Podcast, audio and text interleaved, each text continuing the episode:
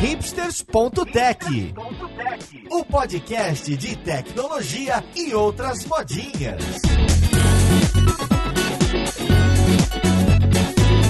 Olá, caríssimo ouvinte, seja muito bem-vindo ao hipsters ponto tech. Meu nome é Paulo Silveira e hoje a gente vai conversar sobre redes neurais. Pois é, uma dessas ferramentas da moda pro tal do machine learning e pro data science em geral. A gente vai descobrir um pouco mais como que funciona, como que usa, ou se a gente deveria estar tá criando a nossa do zero. Olha que maluquice. Então vamos lá, podcast, ver com quem que a gente vai conversar.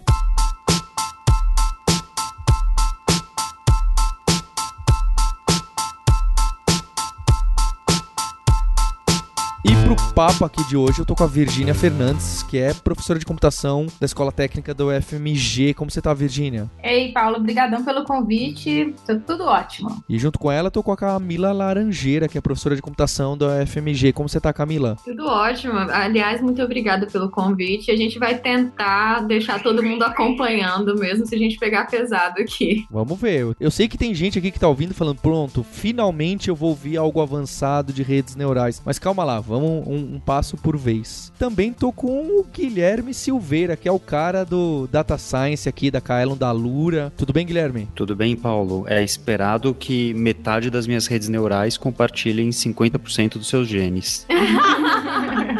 Essa é uma trívia. E curioso que não fui eu que fiz o convite pra vocês, hein, Virgínia? Camila, quem foi? O, o convite é mais honrado ainda, do Guilherme Silveira, que raramente convida alguém ou fica impressionado que nem ficou com vocês lá no evento em Belo Horizonte, que me parece uma das capitais brasileiras do Data Science, do Machine Learning. Impressionante, tudo acontece aí e um monte de gente daí, não é verdade? É, na verdade foi o Giló, ele que não quer contar, mas é, a gente tá com um polo de, de empresas e de Data Science que tá crescendo muito aqui. Uhum. A gente já tá com até o... A Google já tá aqui tem um tempo. Tem é... várias empresas de destaque, como a ThoughtWorks também, que tá com várias iniciativas de começar a aplicar o próprio Deep Learning, né, no mercado de trabalho, porque geralmente o que se vê é o Machine Learning tradicional, né? Isso já tem bem pesado no mercado. Mas agora eles estão cada vez mais convidando especialistas de Deep Learning para começar a trazer para o ambiente do mercado. Legal. E também estamos com o nosso queridíssimo Maurício Balboa Linhares, diretamente da Filadélfia. Como você tá, Linhares? Opa, tranquilo. E eu quero saber quando é que vai ter o carro autônomo que vai dirigir aqui na Filadélfia, né? Que essa semana quase a metade dos sinais de trânsito pararam de funcionar e tá uma loucura na cidade. Bom, se depender do Louro José, vai demorar bastante. Não sei se você se lembra do carro autônomo no programa Nossa. da Ana Maria Braga. Vai gerar do carro autônomo. O que, que foi mesmo? A Ana Maria Braga quase se machucou, é isso? Com o carro autônomo? Foi, mas você tá ligado que foi erro humano, né?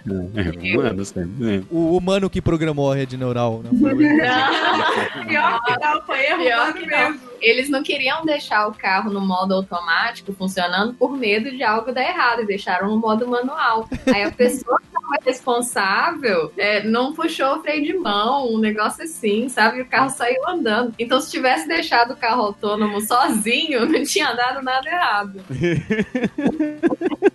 Ai, cara. Eles cancelaram a reportagem, literalmente. Eles cancelaram a reportagem na hora porque quase pegou a pessoa, né? E não queria parar pra pensar o que aconteceu. Mas se você assistindo é muito claro que foi só isso. Alguém esqueceu de puxar o freio de mão. Era muito claro isso.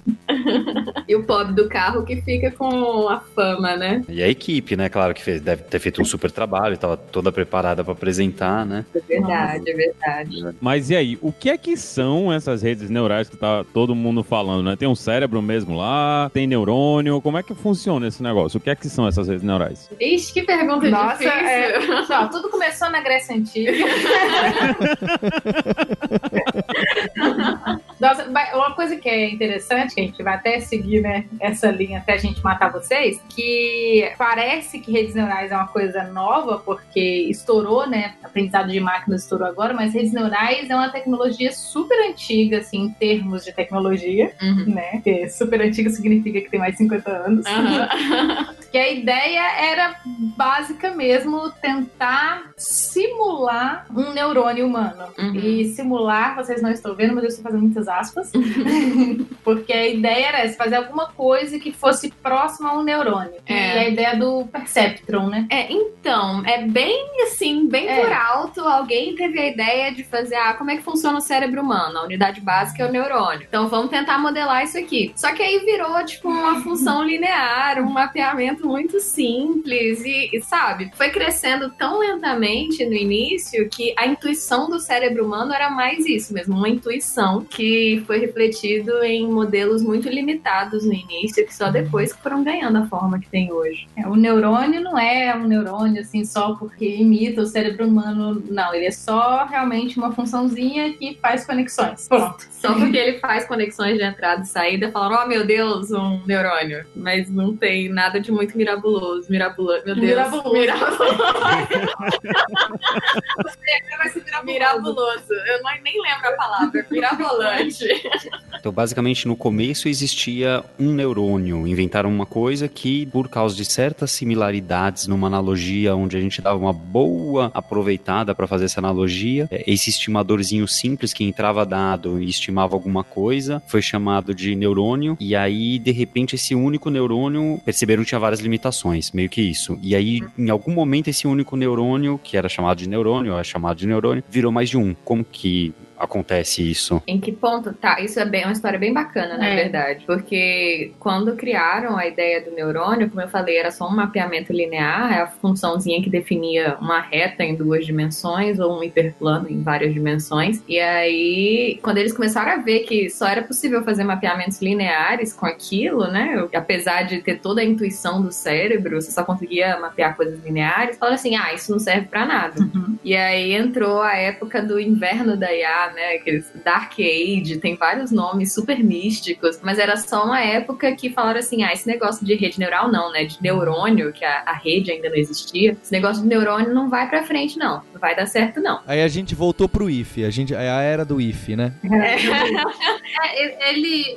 as redes neurais, elas ficaram muito famosas por reconhecer caracteres. É, não, durante mas... uma época e... Antes disso... Mas antes disso ainda, a galera não acreditava. É, simplesmente não acreditava, porque ela só resolvia problemas lineares. Aí, Bom, quando alguém, que foi o Geoffrey é, Hinton, ai, que a, a, Vivi, essa história. a Vivi adora o Geoffrey Hinton, porque em oitenta e seis ele pegou esse perceptron que só fazia mapeamento linear e falou assim, não, aqui, se você criar essa estrutura mais robusta, de camadas, com vários neurônios, como uma malha neural de um cérebro, você consegue fazer mapeamentos não lineares também, você consegue aproximar qualquer função.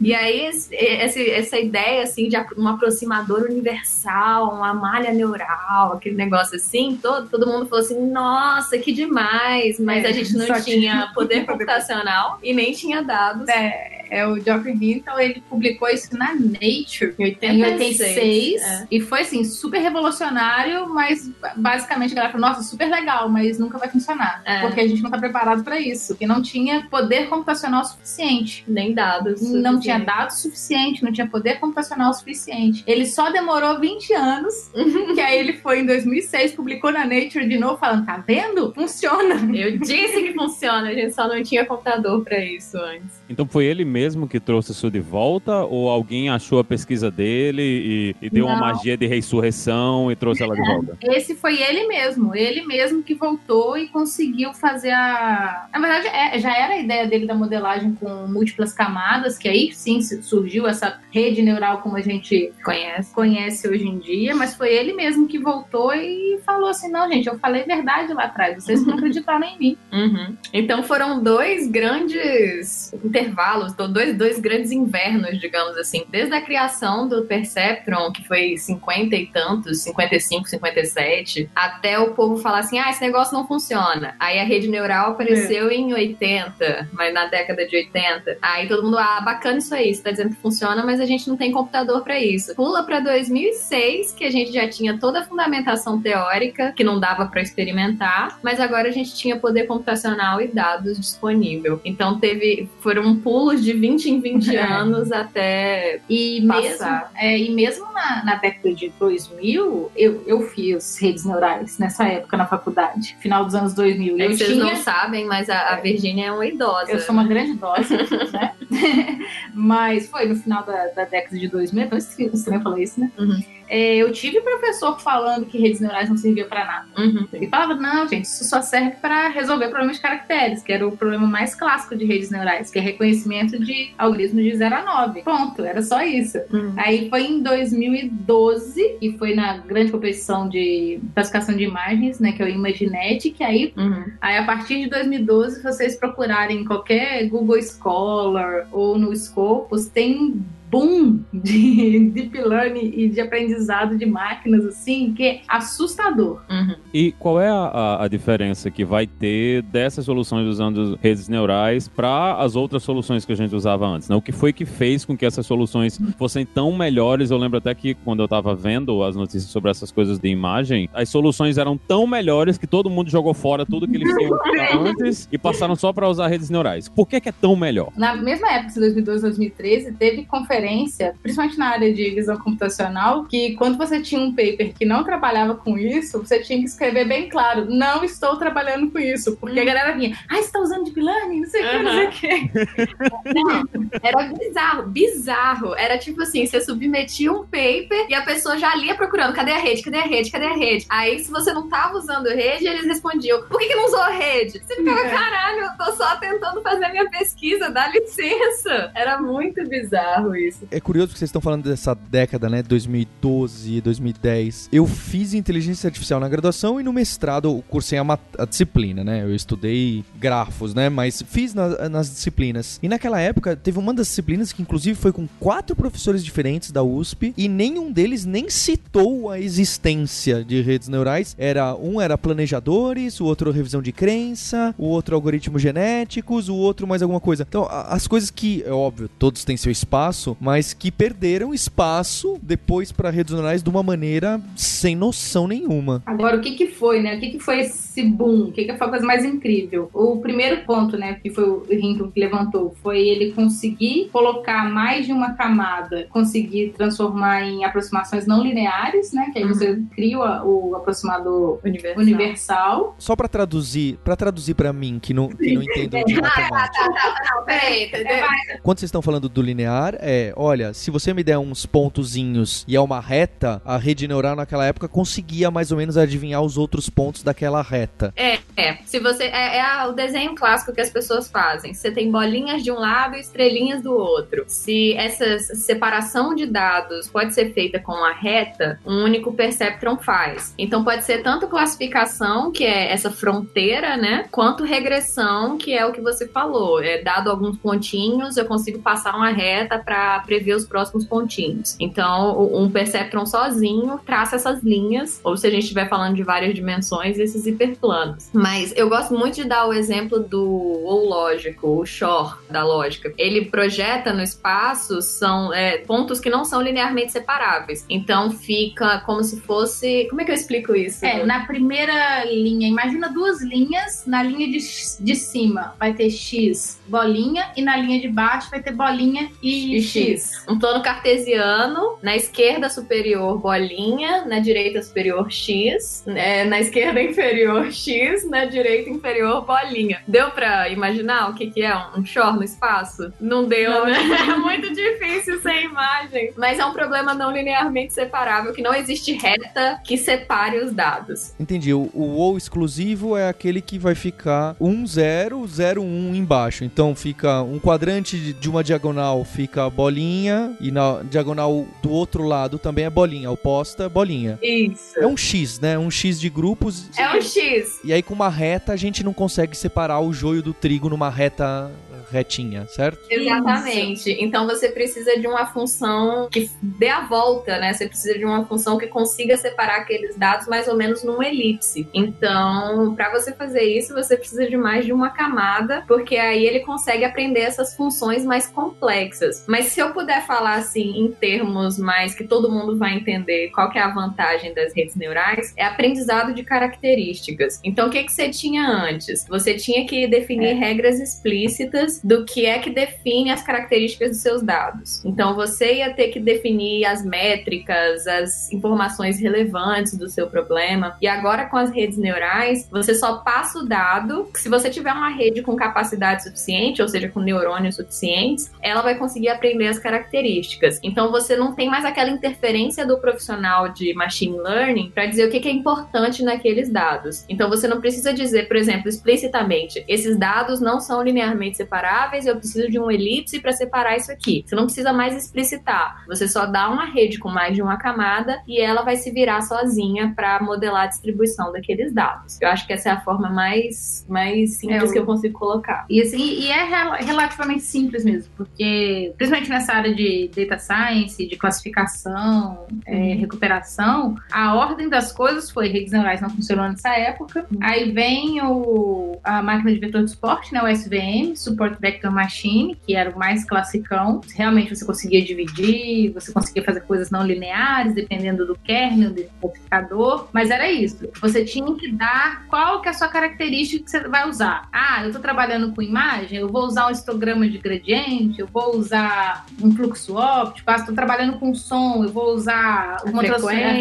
frequência, transformada de Fourier. Então você tinha que falar isso. Até mesmo depois, quando deu uma evoluída pro Bag of Features, mas da mesma forma, você tinha que passar as características para esse novo mecanismo, para ele depois passar no S V M do mesmo jeito. Aí quando vem a, as redes neurais com várias camadas, você some com isso. Você realmente fala assim, rede, aprende aí para mim. Por mais que pareça que ela esteja aprendendo as mesmas coisas, que aí agora tem gente que está começando a estudar isso, isso é uma coisa bem mais recente, porque primeiro você usa até cansar e depois você tenta provar, é, não é a mesma coisa de você dar um histograma para a rede. A rede vai aprender a característica que para ela é a mais, como a gente vai falar, importante, talvez, mais relevante. Então isso foi o, o boom total. E com mais processador, você consegue colocar mais neurônio em cada camada, você vai aumentando camada e pronto. E faz a festa. E para ficar menos na matemática e menos em característica, dá um exemplo concreto do que que, olha, na década dois mil, com S V N, só dava para detectar se era gato ou se era cachorro, mas depois dava para detectar se o gato tava de costas, porque onde, onde entende? Onde para ficar mais palpável da capacidade, é óbvio que isso se confunde com o poder computacional das coisas. Então, como que fica essa aplicabilidade? Pensar num exemplo bem... É, eu, eu vou deixar para Vivi responder essa, porque só para o ouvinte ficar bem situado. É. É, eu sou bem mais nova que a Vivi, então eu já fui nascida e criada nas redes neurais. Então, se você me perguntar o que que dava para resolver... Não, como é? O que que não dava para é. resolver antes, que dá para resolver agora? Eu vou ter muita dificuldade, porque eu já fiz a minha graduação e meu mestrado imersa em redes neurais. Então, essa época onde não existia essa ferramenta maravilhosa, que eu sou super fã, quem vai saber é a Vivi. Eu vou colocar um exemplo que eu acho que... que eu vou aproveitar, me aproveitar também, que foi meu mestrado e doutorado. Né? Que foi do, é, trabalhar com vídeo. Porque vídeo sempre foi uma coisa muito difícil. E continua sendo. Só que hoje em dia a gente consegue fazer coisas com vídeo que são muito incríveis. Então, um exemplo mais concreto, em dois mil e... dois mil e sete, dois mil e oito, um dos problemas que era em aberto, que tinha é, desafios, tinha competições, é você descobrir quais eram as ações que estavam acontecendo na cena. Então, você tinha um vídeo e você tinha que fazer um sistema para falar, ó, tem uma pessoa nesse vídeo que tá correndo. Sim, parece que era mágico, mas a verdade é, você tinha uma imagem em preto e branco, que só tinha uma pessoa e a pessoa só estava executando essa ação. Ponto. E isso já era um problema muito difícil. E a gente resolvia isso usando o S V M, e, ou Bag of Features com S V M. Aí os problemas vão evoluindo e a gente conseguiu chegar num nível um pouco mais semântico. Tá, a pessoa tá correndo na cena, mas ela também tá encontrando com alguém. Essa cena tá acontecendo mais de uma coisa. Por exemplo, a pessoa tá andando e indo atender o telefone, que isso já foi mais por volta de dois mil e doze. E essas duas, esses dois marcos, em dois mil e sete, essa base, por exemplo, que a K T H, por exemplo, ela tinha dez ações só, e eram ações super simples, assim, mexer a mão, correr, andar. A coisa mais difícil dela era diferenciar se era correr ou andar. Aí em dois mil e doze vem a Hollywood, que era feita com filmes, que a coisa mais difícil dela era você saber que tinha mais de uma cena acontecendo, tinha mais de uma ação acontecendo na cena. Quando explode as redes neurais, o problema de reconhecimento de ações, ele some, some. Você consegue é, resolver ele de maneira muito simples, muito mais rápido. Então, obviamente, o que a gente faz? Enquanto uma base tinha, sei lá, seus mil vídeos, hoje a gente tem base de um milhão. As classes foram piorando também, porque a gente, antes que tinha um problema de andar e correr, agora a gente tem classe, por exemplo, que define sentimento. Gargalhando, rindo pouco, rindo muito, isso tudo dentro de uma base só. Como que se diferencia isso? Como você tinha que tentar definir quais eram as características, o que, que significava cada coisa, esse poder de semântica era muito mais baixo. Mas é, eu, eu, uma outra coisa, eu tava pensando aqui é. enquanto ela respondia, tenta pensar num, num problema que você não sabe formalizar como você resolve. Eu gosto muito do exemplo que o povo fala, que é, me, me explica como é que você faz pra dirigir. Você não consegue colocar em termos programáveis como é que você dirige, como é que você toma a decisão de virar o braço com uma determinada força ou passar a marcha. Você aprende fazendo. Tanto é que a autoescola, minha maior frustração do mundo, não tem a, não é uma aula. Você senta no é. volante e o professor fala, vai! E você vai aprendendo. Então, esse tipo de problema que você não consegue formalizar, como que se resolve? Um outro exemplo é. muito bom é como que você anda. Como é que você faz pra andar? É uma coisa é. que você não vai saber me explicar em termos que eu vou conseguir programar explicitamente. Então, essas coisas onde as características não são tão interpretáveis, né? Não são tão formalizáveis, o Deep Learning resolve, porque você não precisa dizer pra ele qual que é a característica. Você dá os dados e ele vai encontrar quais são as características, mesmo que um humano comum não seja capaz de explicar quais são aquelas características. Deu pra ter uma noção? Pelo menos da evolução da, da Deu, problemática. Mesmo que a esse problema a gente sempre consegue piorar. Aí, um, inclusive, mais ou menos nessa época, um dos problemas clássicos era falar, não, Deep Learning só funciona se tiver muitos dados. Então, assim, aí foi só piorando. Tem tipo de base de um milhão, base de um bilhão. Aí, mais ou menos em dois mil e quatorze, dois mil e quinze, toda uma técnica em cima de trabalhar com pouco dado. Aí, pronto, resolvi o seu problema. Agora o Deep Learning resolve qualquer coisa. Nesse, Qual que é o nome nesse... dessa técnica? Tem mais de uma. Quando a gente entrar no processo mais... É... Mais hardcore. Mais hardcore, aí dá, dá pra explicar um monte de coisa. Não sei se quer spoilers. Já estamos quase lá. Quase pro... Vou mandar em procurar a técnica. Pra ser sincero, eu já dei umas boiadas aqui, mas bora lá. Ah, não! Não, peraí, peraí. Vamos tentar apresentar você. Que você ele volta. Você. A gente pesca ele de novo.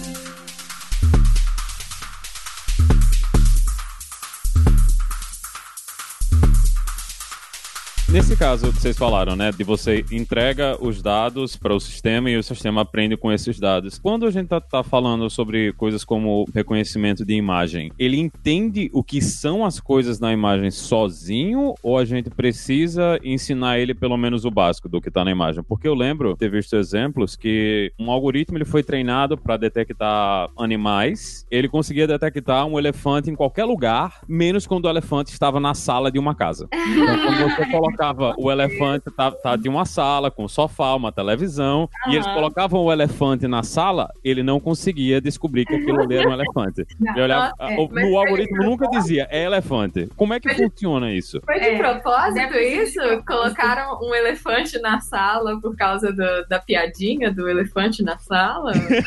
Não, não, por favor, porque não faz o menor sentido isso. Mas é, eu, eu, inclusive, tô até dando um curso sobre isso. É, foi boa a sua pergunta, que é sobre as limitações, né, da, das redes neurais. Então, uma limitação muito forte elas, é que elas são altamente contextuais. Então, quando ela aprende, tem várias, nossa, várias formas, que se isso aqui fosse um vídeo e não um podcast, eu estaria mostrando milhões de imagens agora. Mas o que que essa rede aprende? Ela aprende características dentro de um contexto. Então, acho que um exemplo que fica fácil é se você dá a foto de um pássaro, por exemplo, ela sabe que aquilo é um pássaro, não por causa do pássaro sozinho, mas porque provavelmente tem árvores junto, porque provavelmente tem um céu atrás. Então, a característica que ela aprende é o que eu falei, não é humanamente interpretável no sentido de não é a sua compreensão do que é um pássaro. É a compreensão dela, dado um contexto, dado as informações que você deu. Então, um elefante na sala, que eu não vou conseguir falar sem rir,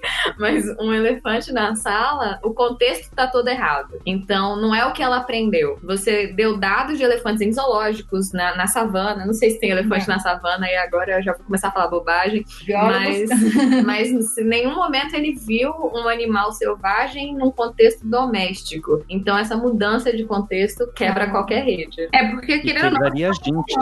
E quebraria a gente, pois é. Quebraria a gente, não, não, né? A gente detecta o elefante na sala, por favor. A gente né? detecta, mas os dois primeiros segundos você ia falar isso... Calma aí, calma aí, um elefante de verdade. Entendeu? Você ia ter aqui esses dois segundos de choque. Você ia interpretar depois, porque, claro, tem mil outras coisas da nossa realidade, mas os dois primeiros segundos de choque a gente ia ter. Mas o cloud inteiro da Amazon em dois segundos não tá conseguindo fazer isso.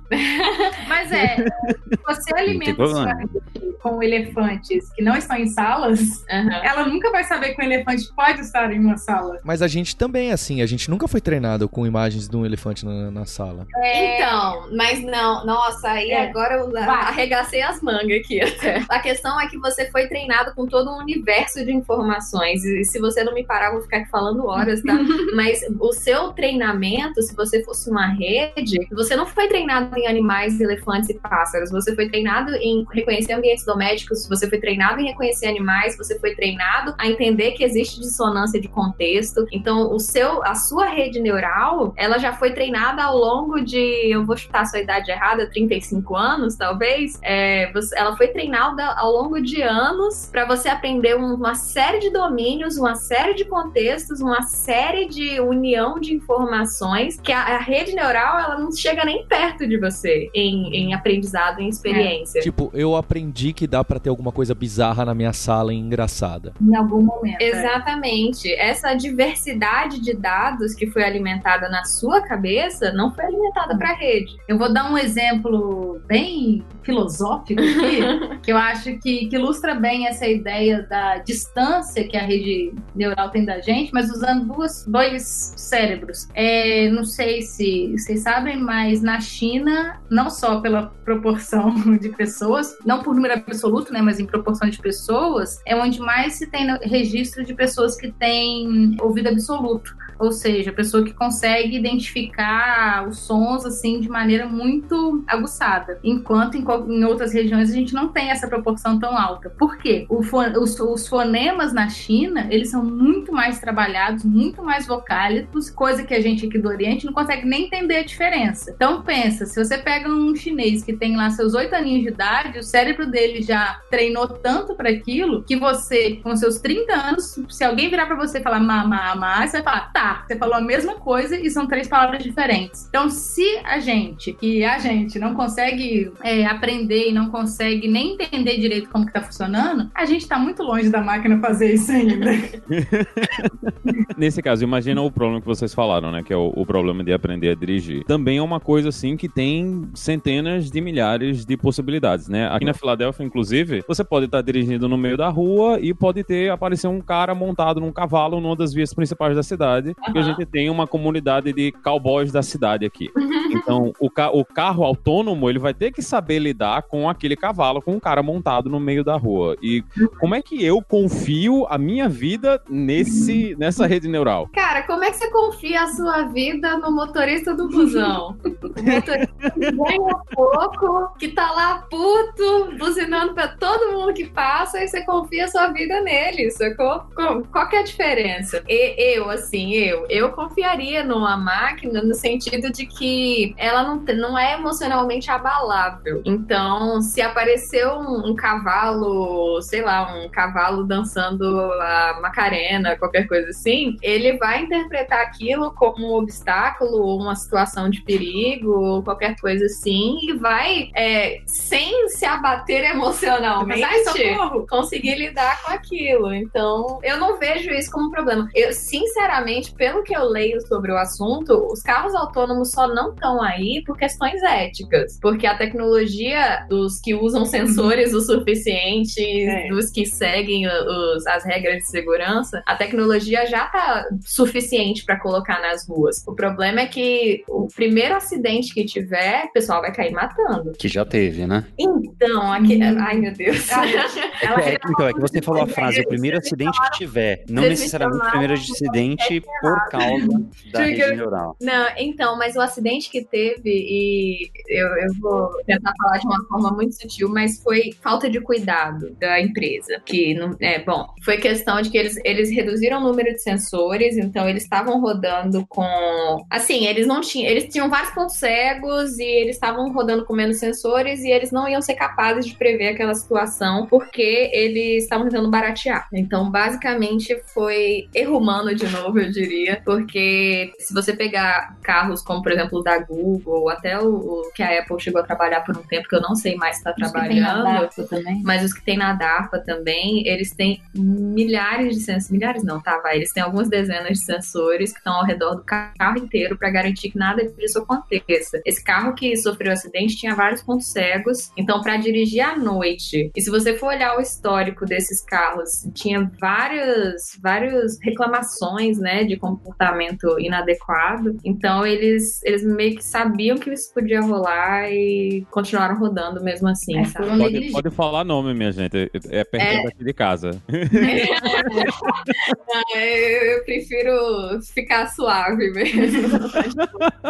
Eu me lembro da época também, eu me lembro, não sei dizer como ficou no final, mas eu me lembro também um pouco depois do, do caso ter ocorrido, de que também teve não só essa questão humana de, de quem estava por trás dos sistemas, mas também do motorista ou da motorista, acho que era um, um homem na época, que também não estava olhando pra frente na hora, né? Estava assistindo alguma coisa é, no celular embaixo ou algo do gênero, que não é o comportamento requerido, né, pra quem tá mesmo num carro autônomo, né? Uhum. Sim, teve um negócio, parece que os sistemas avisaram que era uma situação que o motorista deveria intervir, e, só que o motorista não estava olhando e aí não teve tempo de reação também. Porque é uma coisa dos carros autônomos, e isso de todos, não só desse em geral, é, caso tenha um acidente de fato, vai ser muito pesado para a empresa, eles têm esses esquemas de segurança, de situação de perigo, ele entrega o controle para o humano. Então é obrigação do, do humano que está fazendo o experimento de estar tá prestando atenção o tempo todo. Então assim, foi uma série de erros que aconteceu. Mas aí a gente entra num problema que é até meio que psicológico, né? O, o pessoal que faz esse surf das ondas gigantescas, no início, para você fazer isso, você tinha que ser um bom nadador, porque você tinha que nadar até chegar no lugar onde a onda tá, esperar a onda vir e pegar a onda. Uhum. E o pessoal foi avançando e eles chegaram que hoje você consegue, você simplesmente pega um, um reboque, o reboque pega você, solta você na onda e vai. Então, uma pessoa que não tem a mesma condição física daquela galera que ia fazer essas grandes ondas, hoje tá fazendo isso aí, eles estão correndo mais risco, porque tem essa coisa de que eles podem ser rebocados, né? E uhum. tá acontecendo mais acidentes. Uhum. Será que isso não, também não é a mesma coisa pro carro? O cara tá lá, eu tô dentro do carro, o carro é autônomo, ele toma todas as decisões, eu não vou prestar atenção no que é que o carro tá fazendo. Será que a gente não tem esse problema acontecendo também? Eu acho que um pouco, viu? Porque a gente acaba se entregando muito, né? É. Para tecnologias autônomas, eu fiquei impactada é. pela sua. Não, faz todo sentido, porque realmente a partir do momento que fica, a coisa fica muito simples, fácil e na sua mão, você tende a parar de prestar atenção. É. Então...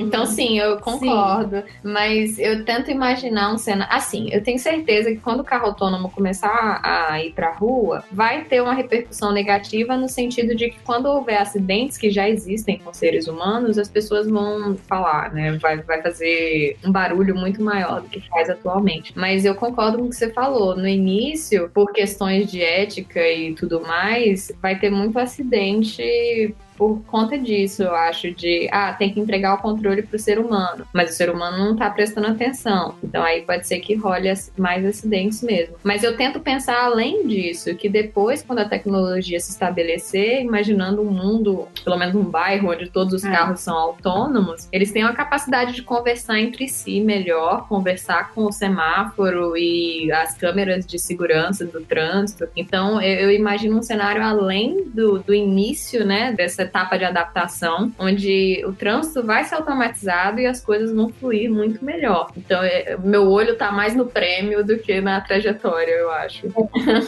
acho que é bem isso mesmo. O, o processo de transição vai ser muito complicado, mas com certeza, o a primeira, primeiro acidente, a primeira morte até, vai ser noticiada absurdamente. Sim, com certeza. Mas elas vão esquecer que todo dia morrem umas cinquenta pessoas na estrada porque alguém dormiu, alguém bebeu, uhum. e querendo ou não, o carro não vai dormir nem beber, né? Se ele for autônomo. É, fazendo o gancho com o dormir, até acho que já tiveram, tiveram dois casos com Tesla nos Estados Unidos, uhum. que o motorista, o, o policial, a policial percebeu que um carro estava comportando de alguma maneira estranha numa pista, em uma pista, e aí o policial foi atrás, tentou sinalizar várias vezes, sem resposta, percebeu que o motorista estava dormindo no volante, foi na frente do Tesla, foi diminuindo a velocidade até o Tesla parar, para poder acordar o motorista que tinha dormido. Caramba. E o carro estava indo para frente. Dois, eu, eu li a reportagem de um caso e o caso citava que já não era a primeira vez que isso tinha acontecido. Gente, que maravilhoso!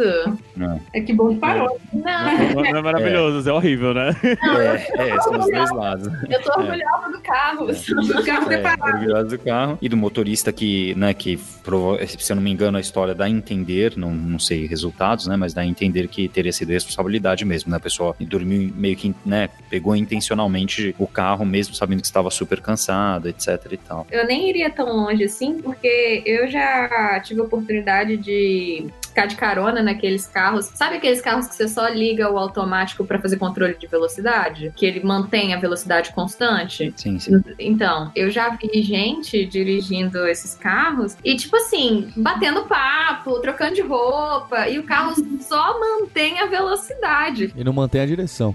Ele não mantém a direção. Então, eu tava no carona, na época eu nem sabia dirigir, eu tava assim, meu Deus, alguém segura esse volante? E a pessoa lá, de boa, assim, na vida. Então, no primeiro momento que o, o carro for chamado de autônomo e estiver na rua, a galera vai dormir, ler livro. Vai ter que ficar muita gente em cima falando, gente, não pode.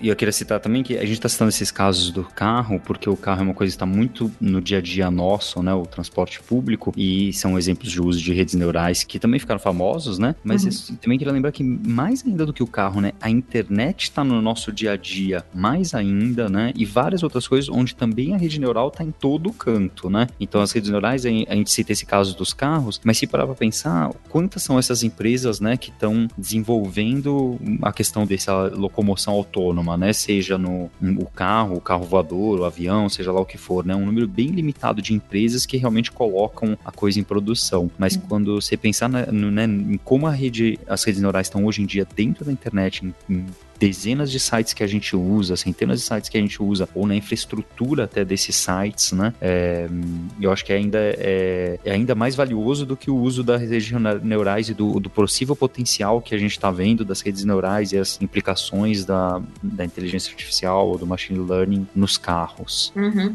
É, a questão é que para o público geral isso chama menos atenção, né? Porque... Entendi. Não, mas assim, eu não tô falando que é uma coisa ruim nem boa, mas é só porque as pessoas, elas não enxergam é, o poder computacional que tem quando ela abre o Facebook. Então, eu acho que fica menos palpável, menos perceptível, porque se a gente começar a falar aqui de, dos sistemas de recomendação, é. essas coisas assim, que, que praticamente gerenciam a internet hoje em dia, as pessoas acabam nem percebendo que isso existe. Enquanto você fala de um carro autônomo, elas falam, ó, oh, isso aí eu sei que é inteligência artificial, eu sei que é robótica. Eu concordo com você, o impacto direto nas pessoas e o poder computacional que tem na internet e no celular da pessoa é muito maior até do que um carro autônomo, que é algo visivelmente mais impactante. Mas aí, você falou aí dessa coisa dos sistemas de recomendações, eu continuo comprando colchão e passando seis meses vendo propaganda de colchão. Ah, e aí? Problema em aberto. Como é que essas recomendações vão entender que eu já comprei o colchão e que eu não preciso mais de colchão? Mas é porque elas são treinadas para te dar mais do mesmo. É. Tem... Até você fazer a próxima... É, você, vê, você vê, você vai receber propaganda de colchão até você pesquisar um tênis. Aí você vai começar é. a receber propaganda de tênis. Então eles ficam te alimentando aquilo que ele acha que você quer até que você dá um, uma nova informação para ele, sabe? Ao menos que você apague todos os seus fluxos no final do dia, ele vai continuar te mandando. Não. Mas realmente é um problema que ainda está em aberto nesse sentido. Ele ainda não sabe como alimentar o sistema dizendo que você já comprou, né? Que você já... É, eu não sei tem... nem se ele tem acesso a essa informação. Também não sei. Ele não só sei. sabe que você estava pesquisando colchão e, e se é colchão que você quer, então toma colchão é. na sua cara. É, tipo...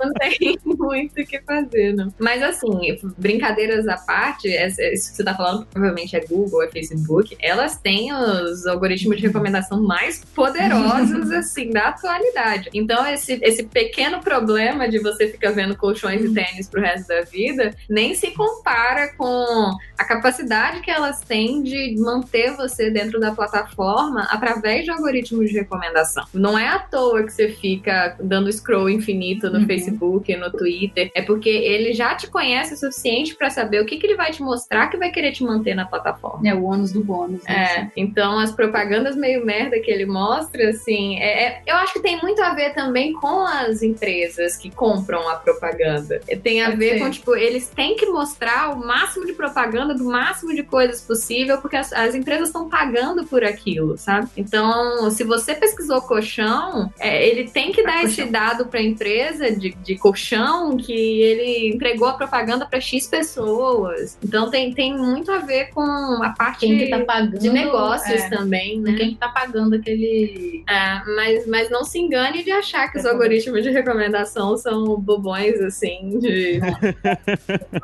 que não são, não. Eles têm algo por trás de estar tirando todos os colchões. A gente tem, acho que talvez um dos exemplos mais emblemáticos, né, do uso diário da internet tenha sido o Google Translate, né, que o Google Translate, ele era meio que dicionário, né, você botava uma frase, ele parecia que ele pegava o dicionário e ele saía pegando cada palavra e traduzia do dia pra noite, eles mudaram, virou uma, um, um usar, começaram a usar Deep Learning pra fazer tudo por debaixo dos panos e virou um tradutor que é aceitável, né, tem, tem coisa, tem coisa que... Eu vou assim, não foi do dia pra noite.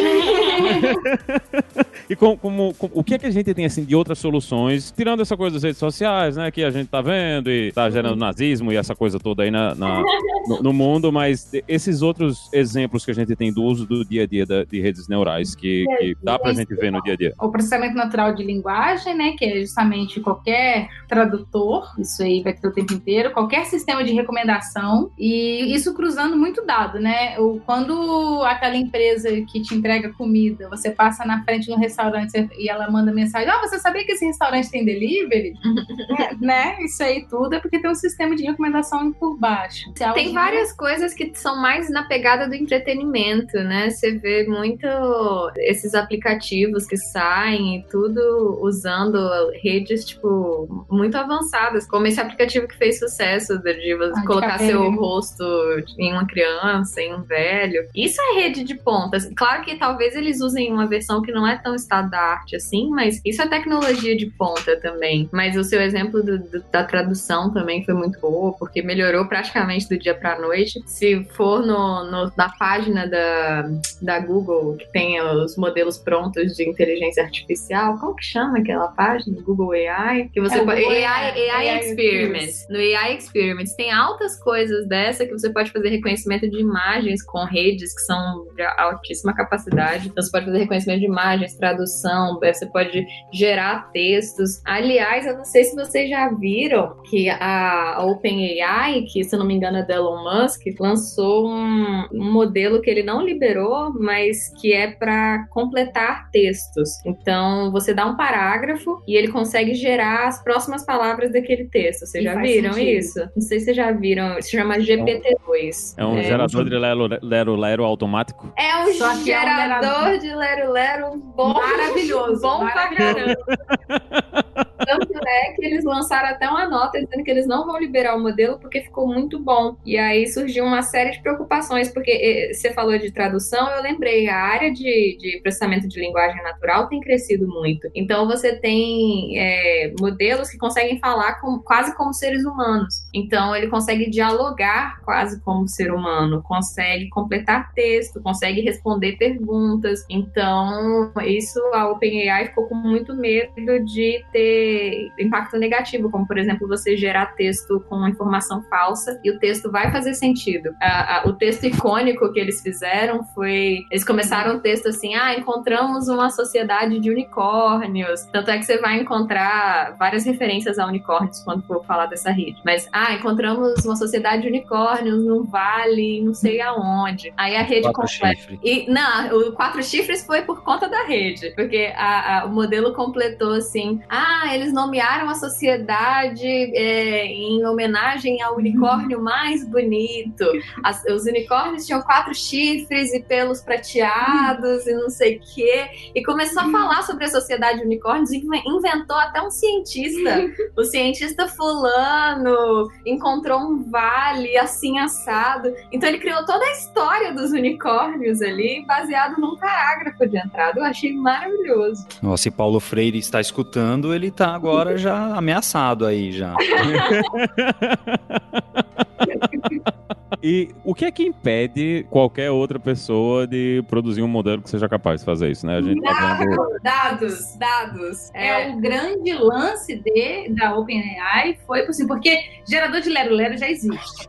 É, esses autocompletar já existe, já é bem estruturado. Mas o OpenAI, ele conseguiu fazer... Ele treinou com quarenta gigas de, de texto. quarenta gigas de texto, se você for pensar. Fizeram até um paralelo, a obra inteira de Shakespeare não, não dá um giga, dá tipo quatrocentos mega. E eles treinaram com quarenta gigas de, de texto. texto. Texto, texto puro. T X T, é, quarenta gigas. Então, foi texto pra caramba que quem não tem infraestrutura, quem não é a OpenAI, a Google, a Amazon, não vai ter infraestrutura para treinar. A Nvidia tá tentando treinar um desses, a Nvidia tem infraestrutura, obviamente, e se eles conseguirem treinar e liberarem, então vai ter um, um modelo aí disponível que consegue falar quase como um ser humano, e isso é perigosíssimo. Então é, o que impede é justamente isso, por isso que a gente sempre fala, tomem cuidado quando vocês vão usar aplicativozinhos, porque se ele é de graça é porque ele tá te usando. Então usa, é, usa alguma coisa que já seja pública e tal, que você só tá dando... Dando dado de graça. É, dando seu dado de graça e montando base de dados pros outros. Uhum. Então quer dizer que aqui a gente não tem garantia nenhuma que a gente tá realmente gravando esse podcast. Não. Pode ter sido... Não, peraí. Como é que é? Eu não peguei. Na verdade, isso tudo vai pra uma base de dados, ah, nossa, nossas uai, vozes vão gente, ser todas... Mas vocês acham que a Google consegue é. sintetizar a voz como? É com as ligações que as pessoas fazem. É o... é, não. Uai, gente, mas a Google hoje tem o sistema de sintetização de voz que é o melhor do mundo. Então, assim, ainda não tá liberado. É fechado. É fechado, ainda tá em fase de teste. Mas eles conseguem sintetizar a voz perfeitamente. E isso foi feito com muito dado. Hangout, Skype, tudo. Pode não registrar ah, nada das suas conversas. Eu, pessoalmente, acredito que eles não registram nada. Mas ele, todos os dados que passam por eles, eles vão aproveitar para treinar alguma coisa, para melhorar algum processo. Você não tá usando esse serviço de graça à toa, não. Eles não são bonzinhos. Eu também gostaria de acreditar que eles não estão gravando nada, mas acabou de vazar aqueles dados do Google Echo, não foi? Google Echo, eu misturei Amazon com Google agora, não foi? Acho que é Amazon Alexa. Amazon Alexa, então tá. É Google. Teve alguma história que vazou. Vazou, do vazou do, da Amazon e do Google também. Tem pessoas que estão ouvindo as suas conversas. É. E aí de uma dessas terceiras vazou o vazou as gravações, se eu não me engano. Algumas Jesus. gravações. Já era. Eu queria só fazer uma conexão com uma coisa lá atrás que vocês comentaram, foi uma das primeiras frases, né? Então a gente tá falando, olha, a máquina com redes neurais começou a entender a gente melhor, as frases nossas, começou a falar com vocalizar, né? Até sintetizar vozes humanas e, e começou a também dirigir e fazer caminhos, né? E uhum. lá atrás, uma das primeiras frases do podcast, você pode voltar a escutar, quem quiser lá, foi a seguinte, olha, eu não vou matar vocês ainda. Então, minha pergunta é, o Terminator, ele é implementado com rede neural ou não? Ó, oh, ainda não. Colocar a rede neural no Terminator, aí que o bicho pega. É, mas uma coisa que é muito interessante desse ponto é que a gente ainda... É, a gente pode já matar com máquina, porque basta a gente treiná-la para tal. Mas... ser senciente, saber o que tá fazendo, isso a gente ainda não consegue fazer. Então, o Terminator ir atrás da Sarah Connor, você consegue fazer treinar se ele. você treinar ele, né? Com Sarah Connor em várias linhas temporais, que ele vai correr atrás dela e tal. Mas assim, ele vai só correr atrás dela. A motivação vai ser um if dizendo if Sarah Connor. Nossa! É isso. Mas ele só vai correr atrás dela. Ele não vai ter nenhuma motivação por trás. Achei vacilo. Por enquanto. Achei vacilo. Desculpa o if. Mas existe esperança de que a pesquisa chegue nesse nível, ou a gente não está nem discutindo isso na academia ainda? Que nível? Não, no nível de você ser capaz de falar com uma máquina como uma pessoa e ela agir como uma pessoa. De eu olhar, de, da gente marcar, vamos marcar de gravar o podcast, ele saber que ele vai entrar, vai ler um livro sobre o assunto sozinho, vai aprender, tipo, interagir do jeito que se interage com os robôs de filme, né? E, passar e, no teste de Turing. E, e isso é possível? Tem um robô que ele vai agir realmente como uma pessoa que viveu uma vida, e isso é uma coisa que na academia, vocês estão discutindo isso, ou isso é só coisa de, de cinema mesmo na e, e livro? As discussões sérias que eu tenha visto são no âmbito das possibilidades. Assim, é claro que a gente tem criado sistemas poderosíssimos, mas todos esses sistemas são completamente dedicados a uma tarefa. É. Então, isso que você está falando exige uma capacidade, assim, de abstração. abstração de vários domínios. E, assim, a gente tem até hoje, se você for pensar no carro autônomo, que parece uma tarefa tão aberta, é, voltando dos carros autônomos, na verdade, são vários modelos para pequenas tarefas fechadas. Então, tem o modelo de visão, tem o modelo de, de traçar o caminho, tem o modelo direção. de controle de direção. Então, são vários pequenos modelos dedicados para ter um sistema que você vai falar assim, bom dia, e ele vai falar, bom dia, Maurício, hoje você tem um podcast, já estudei aqui, vamos gravar. Isso exige, assim, um conhecimento de domínio aberto, né? Que é uma coisa muito mais complicada. Então, eu acho que o robô de filme não, mas os perigos que as pessoas comentam é mais, tipo assim, como o deep learning é uma coisa muito pouco interpretável, você não consegue entender direito por que que ele tá tomando certa decisão, então você colocar esse tipo de sistema no mundo, você é incapaz de prever o que, que ele vai fazer. Então não é que vai vai matar todo vai, mundo. Matar, vai atrás do Sarah Connor, e eu não, não conheço a história do Terminator, meu Deus, mas não é que ele vai propositadamente acabar com tudo, mas você vai colocar uma coisa no mundo que você interpreta pouco e que você não consegue prever o comportamento, então essa coisa pode acabar fazendo merda. É basicamente um ser humano. É basicamente um ser humano. Você descreveu a humanidade. Essa é a hora que a gente para e não usa mais deep learning pra tudo? Qual, qual é a hora que a gente para? A gente nunca vai parar. Nunca vai parar. Mas se você não se tornar capaz de fazer isso tudo, aí não tem mais como, aí já era.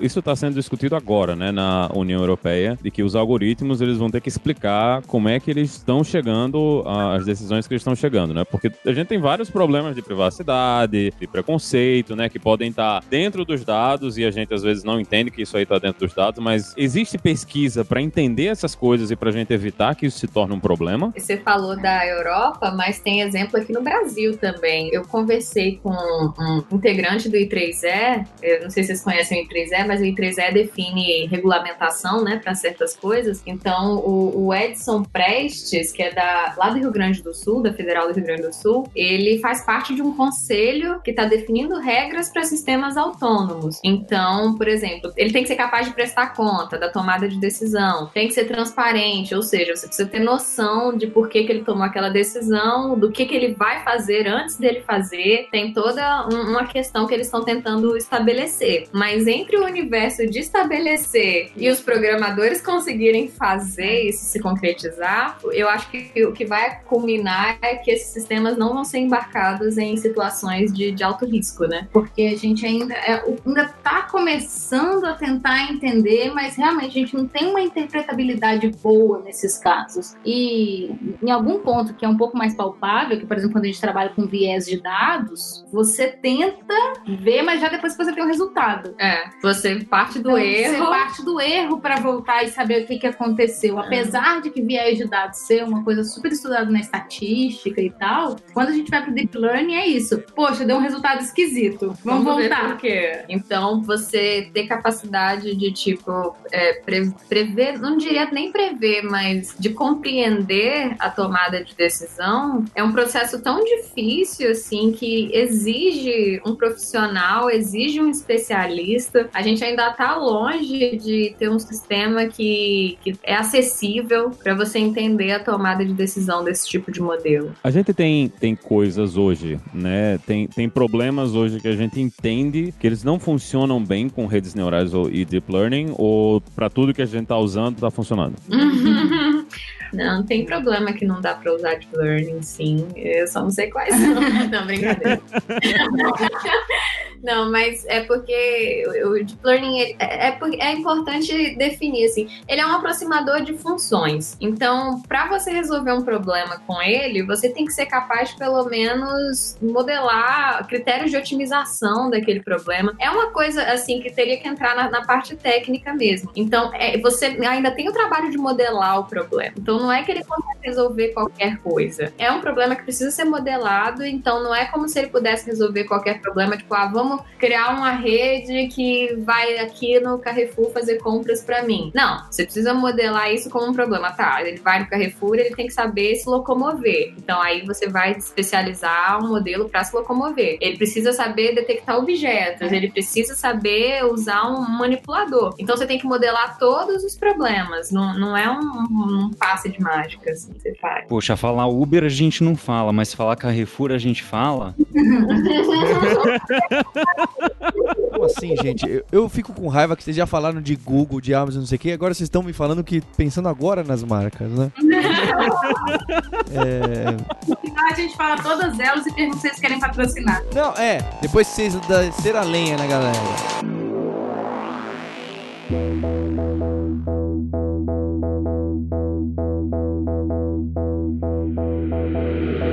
Então, dessa parte mais técnica, sobre... Depois eu queria até que vocês citassem, ah, quem quer implementar isso aqui, então use esse framework porque já tá tudo pronto. Vai tarde! Primeira coisa, né? Quem vai ser usuário de uma rede neural precisa entender de gradiente integral e et cetera. Então, essa é uma preocupação minha. E depois, precisa entender desse negócio de redes neurais convolucionais, não sei pronunciar. Redes neurais recorrentes, que eu sei que também é tudo, era tudo das antigas e ganha força agora porque o pessoal aplica umas coisas das antigas em um problema diferente e dá resultado. E eu lembro que o Guilherme chega animado pra mim falando, Paulo, olha só, os caras estão fazendo aqui rede neural. E o cara falou, esquece, para de fazer em camada, faz uma camada só, porque aí eu finjo que entendo e... Então, é... primeiro, o que, que são esses diversos modelos diferentes, né, de, de redes cerebrais aí pra do, do, dos neurônios? E em segundo, quanto que eu preciso conhecer disso e de matemática pra poder classificar gatinhos e cachorros e fraude pra ver se a foto não foi manipulada, quanto de matemática pra ser como usuário? Como usuário. Uhum, só um primeiro ponto, já temos muitas coisas de prateleira, uhum. Fato. É, o que a gente chama de prateleira é coisa que você pega e usa. Então, coisa que você não precisa nem mexer direito pra conseguir usar. Você baixa, roda e vai funcionar. Isso é de prateleira. Porém, contudo, todavia, você tem que adaptar ao seu problema. Uhum. Então, não saber absolutamente nada, nada, nada, nada, nada, eu acho difícil. difícil. Principalmente porque a primeira vez que você rodar não vai funcionar. Uhum. Não, mas a gente conhece mas, a gente. gente conhece gente que não sabe absolutamente nada e funciona. Tá fazendo umas coisas bacanas. É, é, é, é, aí não é realmente... de mim, eu acho. Não, não, não. Como a gente tem canal sobre tecnologia, as pessoas trazem pra gente, olha o que fulano tá fazendo, olha, olha o que ciclano tá fazendo. E a gente já teve oportunidade de conversar com essas pessoas e perceber que elas não têm noção do, do que, que elas estão mexendo. Então, assim, rola. Rola de você não saber o que que é e você mexer e fazer uns negócios legais. Mas se você quiser levar pra um problema que nunca foi aplicado, por exemplo, você tem que saber o que você tá fazendo. Se você quiser usar outro tipo de dado, você tem que saber o que você tá fazendo. Agora, sei lá, tem uma rede aí que classifica gatinho. Eu quero classificar gatinho. Eu vou conseguir, porque já tem uma rede aí que faz isso. Então é só baixar e usar. Agora tem uma rede aí que classifica gatinho. Agora eu quero é, classificar gatinhos que gostam de catnip. Ai, não sei, eu inventei alguma coisa agora. Aí você vai precisar é, adaptar esse modelo e aí você vai ter que ter algum conhecimento de pelo menos um, um cálculo um, assim, é, pra pelo conseguir menos adaptar. Um cálculo um. É, já complicou pra mim, porque eu já não lembro. Não, mas rola. Rola de conseguir usar sem você precisar saber o que, que é uma convolução, sem você precisar saber o que, que é uma derivada talvez. É. Então, assim, eu comecei o meu mestrado, eu ainda não trabalhava com redes recorrentes. Então, a minha primeira rede, eu não tinha noção de como é que funcionava o, o negócio do backpropagation no tempo. Pra mim, aquilo ali tava grego puro. Aí eu falei, não, mas peraí, redes neurais eu conheço, essa recorrente exatamente aqui, eu não faço ideia do que ela tá fazendo, mas vamos ver. Aí eu rodei, o negócio funcionou, eu falei, legal, funcionou, mas não faço ideia do que, que eu fiz. Então dá. Se você sabe fazer, programar, pelo menos o básico, você consegue meter a mão e, e rodar um código desse. Agora, entender, otimizar, aí realmente você precisa de um cálculo um. Estudar um pouquinho mais. Uhum. Tá vendo pra você que fica falando que nunca usou a fórmula do Bhaskara? Tá vendo só? Vai nessa. Não, não tem fórmula do Bhaskara em cálculo um, Paulo.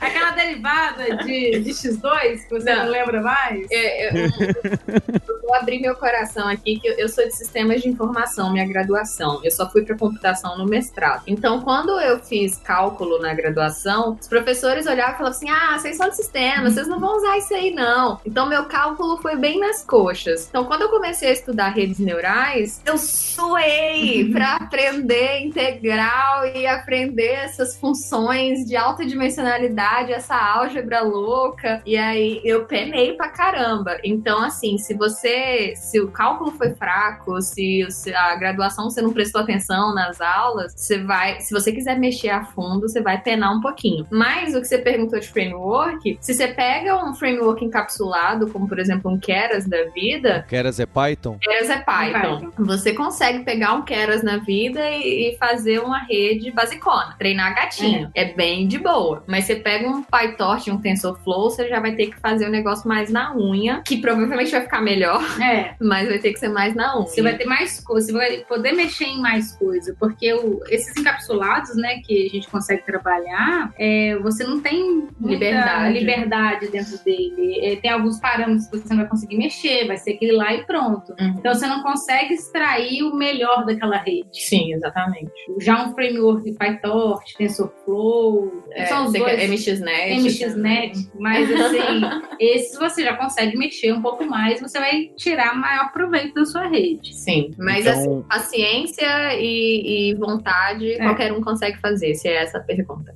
Então, o que é o basicão? Que se eu quisesse agora, quero começar a mexer com essas redes neurais e eu quero mexer com coisas como TensorFlow e essas outras soluções, o que é que eu preciso saber? O que é que eu tenho que saber antes de começar a mexer com essas soluções? Vamos pegar um caso, alguma coisa de, do tipo de recomendação. Então, meu problema é, eu sou uma farmácia, eu sei quem essa pessoa comprou esse remédio nessa data, esse remédio na outra, eu queria tentar fazer um algoritmo para sugerir o remédio, ou então melhor ainda, para sugerir ao vendedor ligar pro cliente para falar, você não tá precisando de mais fralda aí, porque eu tô achando que já deve estar tá acabando e costuma ser nessa época que você precisa e não quero que você vá na concorrente. Então, algum tipo de recomendação assim. O que que precisa? Eu precisaria usar o TensorFlow, o PyTorch mais avançado ou o Keras? Eu jogo todos os inputs de dados sem, sem dizer muito bem o que que é e do outro lado sai e treino ele. Qual seria o passo mais básico pra tentar dar e pra que não acontecesse aqueles overfit de de, de, de você treinar e ele só acertar porque você ele acerta muito bem o passado, né? Assim, se você procurar no Google é, redes neurais em cinco minutos, redes neurais em quinze minutos, eu já vi tantos tempos, eu já vi tipo em doze minutos, assim. Você vai achar essas coisas que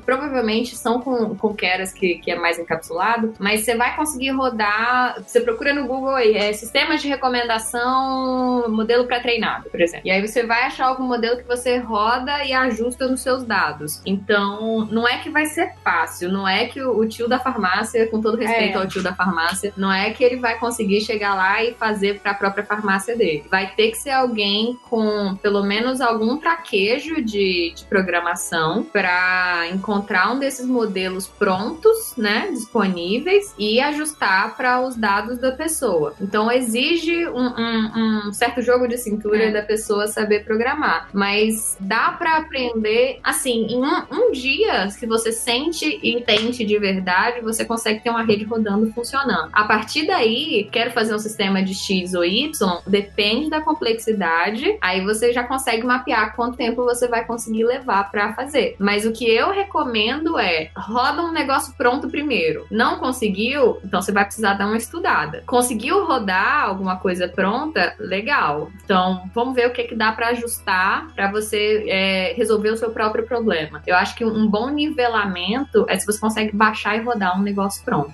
É, Guilherme, vou aproveitar e deixar você fazer o jabá. Então, eu lembro que você falava o, o exemplo que você dava de projeto da Alura que você tem na, na formação de Machine Learning, qual que é? Porque eu acho que é, fica até um exemplo legal pra dar de, olha, dá pra fazer isso sem ser Rocket Science. Science, nem sei se é Rocket Science. Então, eu tenho duas recomendações. A primeira é faça um curso na Alura, mas essa é tendenciosa, né? Tem um bias por eu trabalhar na Alura. A segunda recomendação, eu acho que são vários caminhos, né? Claro, se você tem essa base matemática mais forte ou mais, mais já desenvolvida, você pode ir por trás, começar por trás, né? Entendendo como funcionam os algoritmos de machine learning, de, de recomendação ou de redes neurais, etcétera. Pelo outro lado, se você ainda não tem essa base, você pode ir por esse lado, que é pega alguma coisa que já, já funciona, etcétera, e testa, e aí vai explorando, né? Tem esses dois caminhos, né? Os dois se encontram no meio, né? Uhum. Só que os dois enfrentam um... Su- eu acho, eu tenho esse super, tive esse super problema na minha vida, vou conectar com o exemplo que o Paulo citou de recomendação, que é qual que... Tudo bem, eu quero recomendar um produto pro, pro meu cliente da farmácia. Só que o recomendador que eu acho no Google, do pessoal fazendo, eles usam a nota que as pessoas deram pros filmes que elas viram. Uhum. Mas calma aí, na farmácia as pessoas não dão nota pros remédios que elas tomaram. E elas tomam remédio toda semana, ou todo mês, ou não sei o que, né? Sabe? É super, né? É, por mais, quando a gente fala de recomendador, existe aí mil maneiras diferentes de você modelar essa questão de acordo com o tipo de dado que você tem dos clientes e dos itens. E tá ligado com o que é, foi comentado antes, né? De que a rede neural, ela não vai tirar certas coisas do, da tua frente, né? Você vai precisar saber modelar esse problema pra você poder atacar. E isso só vai vir um pouco com experiência, né? Você vai praticar de uma maneira, pratica de outra, aí você lê uma pessoa que fez de uma maneira, modelou como uma sequência de compras, a outra modelou como, é, sabe, de, de maneiras diferentes é, o problema para tentar resolver. Então isso vai exigir prática. Um exemplo que a gente usa na Alura, que não é necessariamente de redes neurais, mas é um que a gente usa na formação, é analisar os dados do Enem. A gente tem, os dados do Enem são super ricos de, de tem muita informação, né? Tem muito dado de vários anos seguidos, né? Não dá para cruzar um ano com o outro, porque o identificador não é, um, não é repetido, etcétera, propositalmente, claro, para anonimizar. Mas tem muita informação e tem conclusões meio óbvias, né, que você consegue é, chegar se você analisar. Eu não quero falar as conclusões também, porque senão eu estrago a surpresa de quando você tentar chegar nelas, mas tem, tem conclusões socioeconômicas muito tristes, claramente, né, pessoas que têm menos acesso à educação privada e que têm é, menos acesso a capital, etcétera, tem menos sucesso no Enem, então tem situações aí de gênero, de é, financeira, etcétera, que são tristes e que aparecem muito rapidamente lá. E depois tem... Ixi, calma aí que meu, meu aspirador ligou. Calma aí, só um segundo. As redes neurais. As redes neurais. Redes Google. Neurais aí. Ele resolveu trollar. A gente tá reclamando aqui, ó, o aspirador trollando.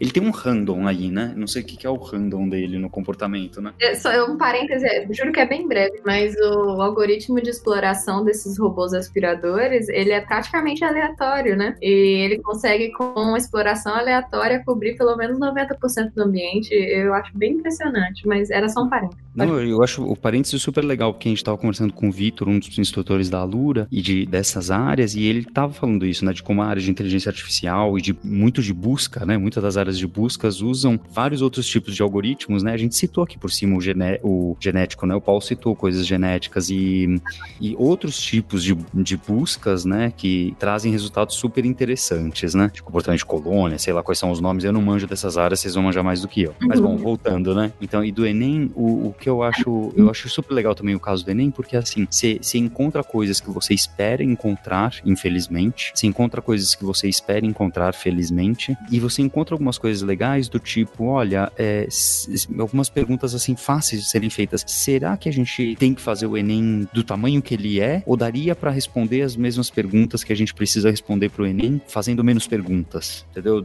Menos perguntas, eu digo, tipo, ah, tira a prova de uma das provas. Será que a gente conseguiria ter a mesma é, classificação dos alunos, né, das notas dos alunos sem uma das provas? Isso é, economizando tempo dos alunos, economizando tempo e dinheiro do Brasil, etcétera e tal. Quais seriam as... E aí o outro lado de negócio, né? Quais são as implicações disso pros alunos e pras faculdades, né? Não só essa questão financeira pro, pro país, ou questão de tempo pros alunos, mas é, uma, uma classificação errada de um aluno, se a gente usasse machine learning para diminuir as provas, classificação errada implica o que na vida desses alunos, né? E, uhum. Mas só para... Tá parecendo algo fictício, né? Mas só lembrando que, na verdade, o Enem usa aprendizado estatístico, acho que usa R T por trás, ou alguma variação do gênero, para definir as questões e para fazer as provas provas todos os anos, se eu não me engano. Então já existe machine learning, eu estou avacalhando aqui com o termo machine learning agora, é, uhum. por trás do Enem, né? Mas é, agora é usando isso nos resultados do Enem para tentar tirar conclusões mais para frente. Então eu acho que é um dataset super legal e é público, é dado aberto do governo brasileiro, é, uhum. é bem interessante explorar. Tem muita coisa que dá para fazer com dado público, na verdade. Isso é uma outra vantagem para quem quer começar a mexer. Não só você vai encontrar modelos já prontinhos para usar, mas você vai encontrar dado de toda a natureza. Isso é bem legal. Você consegue encontrar dados socioeconômicos, você consegue encontrar dados textuais, dados de imagem.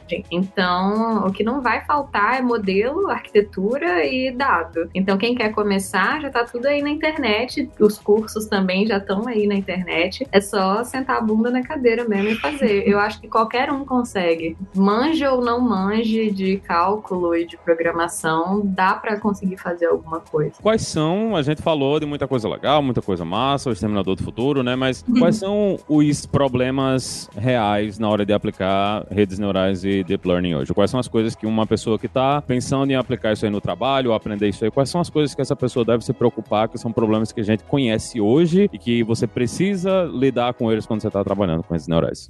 Tem de várias naturezas. É. Tem infraestrutura, por exemplo. É uma, isso é uma decisão bem mercado, bem empresa. O que, que você vai fazer? Você vai comprar servidor, vai comprar G P U ou vai comprar espaço em cloud para rodar seus modelos? Então, a infraestrutura é uma grande preocupação. Uh, segunda preocupação, você vai pegar modelo pronto de outro domínio que não vai funcionar tão bem no seu domínio, ou você vai ajustar para os seus dados? Se você vai ajustar para os seus dados, você vai ter que gastar um tempo de profissional para fazer o ajuste daquele modelo. Então, nos cursos que a gente dá, a galera fica xingando a gente porque tem que ficar otimizando hiperparâmetro. Então, sei lá, a taxa de aprendizado tem que mudar de, menos, de, de zero ponto um em zero ponto um até encontrar a taxa de aprendizado perfeita. Isso é o trabalho que um profissional de machine learning vai ficar fazendo, e tedioso, e chato. Então, você pode ou abrir mão um pouquinho de, de eficiência para usar uma coisa já pronta, ou você pode gastar tempo para ajustar para o seu domínio. Então, tem, tem essa questão. Tem, tem várias pequenas nuances, é, né? Eu acho que uma também que é bem importante, que até pode envolver profissionais que não sejam exatamente da área, que é entender o seu dado. Isso aí, independente de onde você estiver, ou você aprende, ou você tem alguém para te ensinar sobre o dado. Mesmo que você pegue algum framework pronto, assim, ah, eu vi que eles estão usando em dados da Bolsa de Valores e eu tenho aqui uns dados temporais de consumo de água da minha empresa. Vou pegar esses dados e vou tentar analisar. Assim, pera,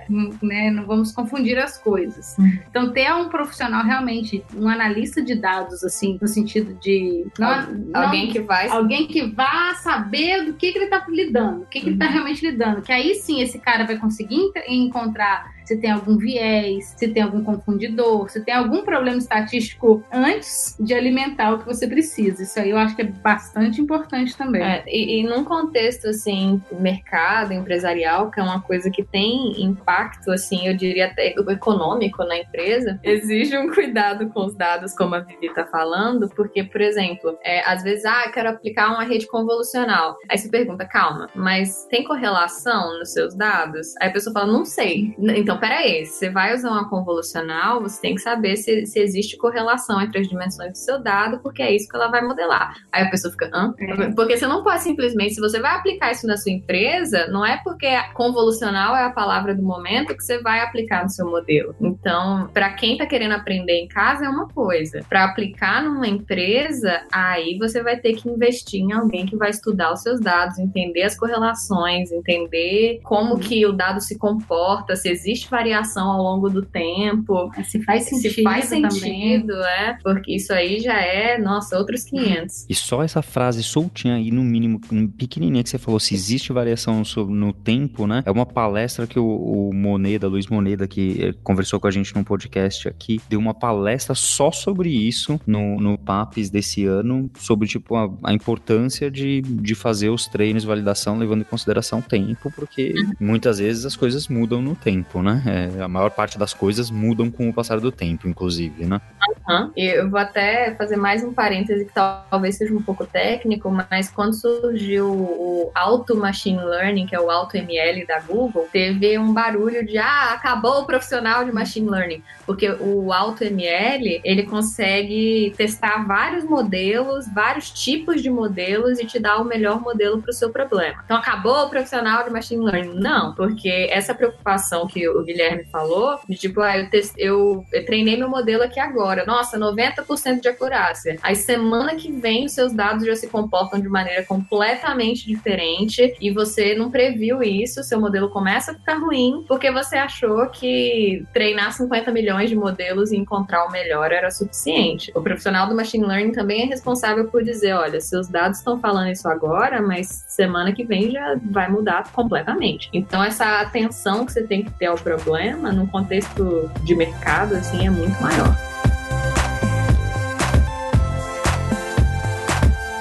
Pessoal, queria agradecer. Aí, acho que a conversa foi muito boa. Um podcast recorde de tempo e acreditamos que de audiência.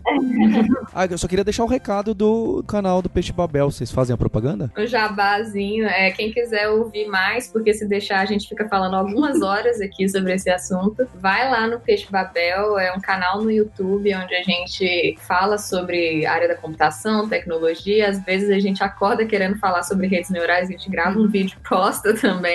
Então, vem conversar com a gente, que a gente gosta de conhecer mais pessoas que também estão interessadas na área. Aí a gente é arroba canal Peixe Babel em todas as redes aí próximo a você.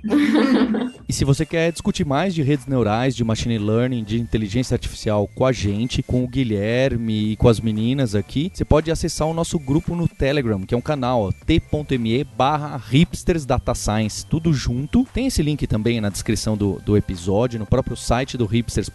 É um canal com novidades, que a gente põe anúncio, põe os nossos cursos, põe notícias e também tá linkado a um grupo de discussão que aí sim todo mundo pode falar, brigar, falar qual que é a rede neural melhor ou que algoritmos genéticos sim que é melhor. Fica o convite, vem participar e conversar com a gente no Telegram. Queria agradecer também Guilherme Silveira e Maurício Linhares. Obrigado, pessoal. A gente que agradece. Se quiser mais duas horas de redes neurais, é só chamar a gente e se deixar aqui, né? Tem, tem que rolar mais. Não deu, mal deu pra entrar, só ela só arranharam a parte técnica, né? E a parte avançada, né? É melhor. Assim a gente tem um podcast por outro, é. Eu sei, não, eu entendo. Tem mais conteúdo pra outros, é. E a gente tem um compromisso na próxima terça-feira. Obrigado a você pelo download. Hipsters, abraços. Tchau.